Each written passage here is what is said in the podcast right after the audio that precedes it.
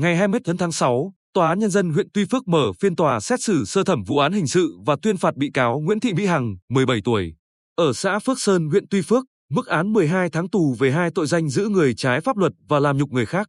Theo hồ sơ vụ việc, khoảng 12 giờ 30 phút ngày 9 tháng 8 năm 2020, tờ đờ thờ, 18 tuổi, ở phường Quang Trung, thành phố Quy Nhơn, được một người bạn trở đến nhà Đoàn Thị Kim Ngân, 17 tuổi, ở thôn Phụng Sơn, xã Phước Sơn, để tập trung đi chơi cùng nhóm bạn, gồm Nguyễn Thị Mỹ Hằng, Nguyễn Hữu Đức, 21 tuổi, ở xã Phước Hòa Tuy Phước và là người yêu của Hằng. Đỗ Thị Ngọc My, 18 tuổi, ở xã Phước Thuận và Khổng Văn Hào, 16 tuổi, ở xã Phước Sơn. Tại nhà của Ngân, do mâu thuẫn ghen tuông giữa Hằng và tờ đờ thờ nên Hằng và My đã đánh đập, hành hung thờ. Sau đó, My xé rách áo thờ đang mặc để Đức cùng Hào cầm điện thoại quay clip tung lên Facebook và chia sẻ cho nhiều người.